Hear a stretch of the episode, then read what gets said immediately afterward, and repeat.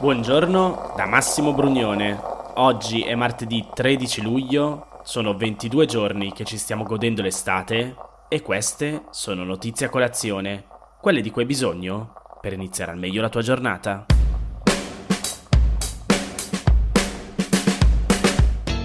Ieri diversi giornali e politici italiani hanno ripreso un video girato allo stadio di Wembley durante la finale degli europei di calcio tra Italia e Inghilterra suggerendo che mostri un pestaggio nei confronti dei tifosi italiani da parte di quelli inglesi. In realtà, spiega il post, il video mostra alcuni tifosi paganti che respingono violentemente alcune decine di persone che cercano di entrare con la forza prima dell'inizio della partita. La confusione potrebbe essere nata dal fatto che uno dei tifosi che sta cercando di entrare allo stadio sembra essere avvolto nella bandiera italiana, la maggior parte delle persone riprese nel video però sembrano chiaramente tifosi inglesi. Uno indossa la seconda maglia dell'Inghilterra che è blu. Anche in un comunicato la polizia di Londra ha confermato che nel pomeriggio di domenica alcuni tifosi sono riusciti a entrare senza biglietto, mentre diversi altri tifosi e giornalisti hanno diffuso video e foto che mostrano vari momenti dell'irruzione da varie angolazioni. Né la polizia né i giornali inglesi però hanno parlato di violenze contro i tifosi italiani e il capo della federazione calcistica inglese ha parlato di teppisti ubriachi che hanno provato a entrare, aggiungendo che stavano gestendo uno stadio e non una fortezza, spiegando così che tra l'altro erano in corso delle indagini per identificarli.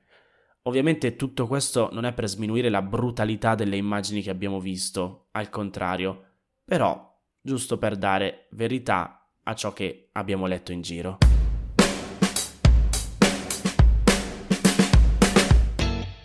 Dopo giorni di tensioni, scontri e poi trattative, il leader di fatto del Movimento 5 Stelle Giuseppe Conte e il fondatore Beppe Grillo hanno trovato un accordo per governare il partito.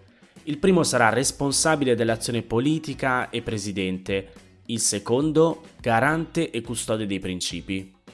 È un assetto dai contorni ancora poco chiari in realtà e la convivenza tra i due si definirà probabilmente meglio nelle prossime settimane e mesi, ma sembra che per il momento il partito si sia ricompattato.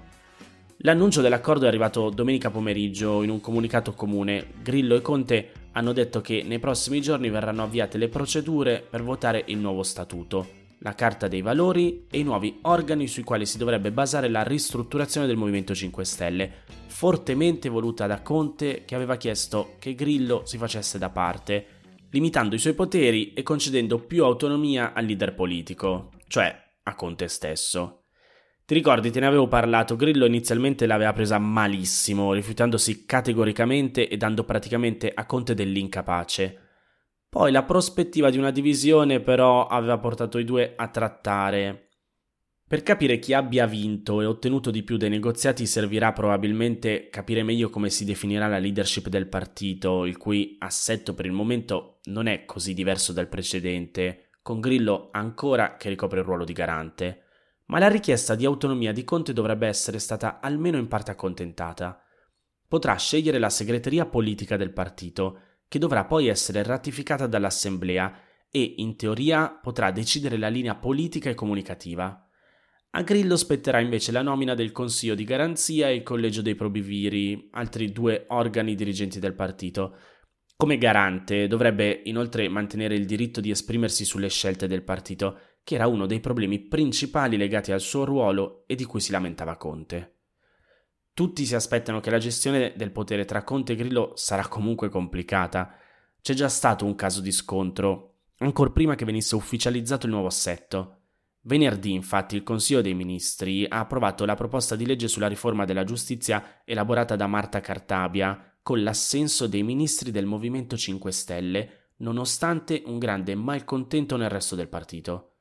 E perché c'era malcontento? Perché la riforma smantella parte della riforma precedente, quella del ministro Alfonso Bonafede del Movimento 5 Stelle, e in particolare interviene sulla prescrizione, ripristinandola dopo la sentenza di primo grado. Il presidente del Consiglio Mario Draghi aveva telefonato a Grillo per parlargli e trattare l'assenso del Movimento 5 Stelle, cosa che sembra aver fatto arrabbiare parecchio Conte, che si è sentito scavalcato. Proprio sulla riforma della giustizia sembra che il Movimento 5 Stelle imposterà la sua prima campagna politica di questo nuovo corso. Il 23 luglio la proposta di legge arriverà in Parlamento e Conte ha già detto che il partito si muoverà per cambiarla presentando degli emendamenti. E questo provocherà con ogni probabilità dei problemi alla maggioranza e delle tensioni con Mario Draghi stesso, che vorrebbe approvare il testo così com'è.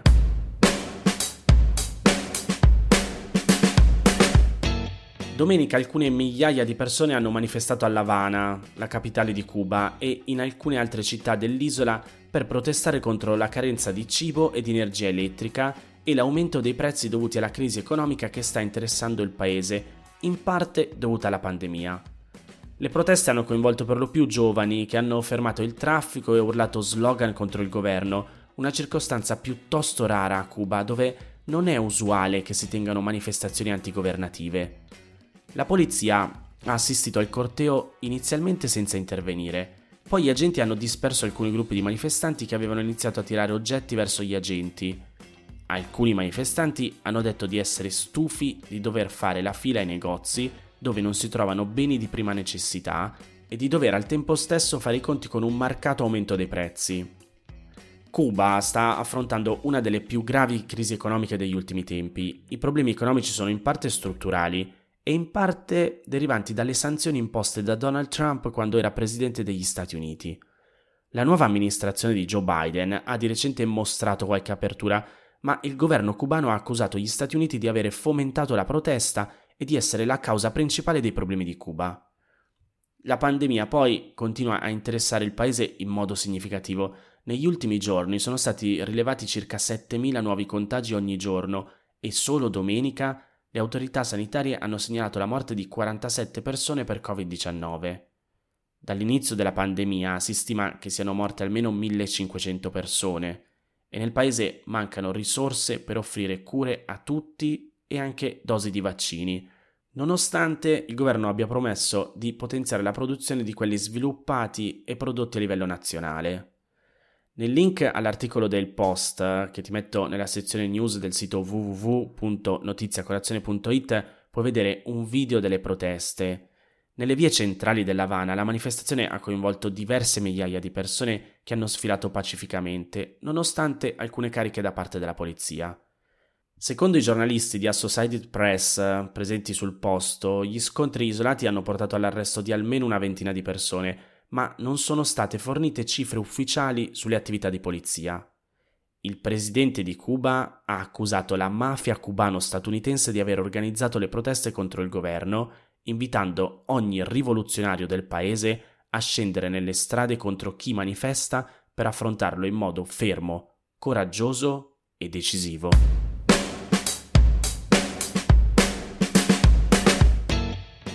Queste erano le notizie a colazione di oggi. Se ti va di aiutarmi e sostenermi nella produzione di questo podcast, puoi farlo inviandomi un piccolo contributo dal sito www.notiziacolazione.it. Se ti sei perso alcune notizie puoi andare indietro e ascoltare anche quelle dei giorni scorsi e se lo ritieni utile puoi condividere questo podcast inviandolo a qualche amico. È disponibile su tutte le piattaforme audio. Ricordati che se vuoi puoi iscriverti al canale Telegram di Notizie a Colazione per riceverle tutte le mattine direttamente sul tuo smartphone Oppure mandami il tuo numero di telefono alla mail notizie a colazione chiocciolagmail.com per riceverle via WhatsApp. Ti aspetto domani per iniziare insieme una nuova giornata. Un saluto da Massimo Brugnone.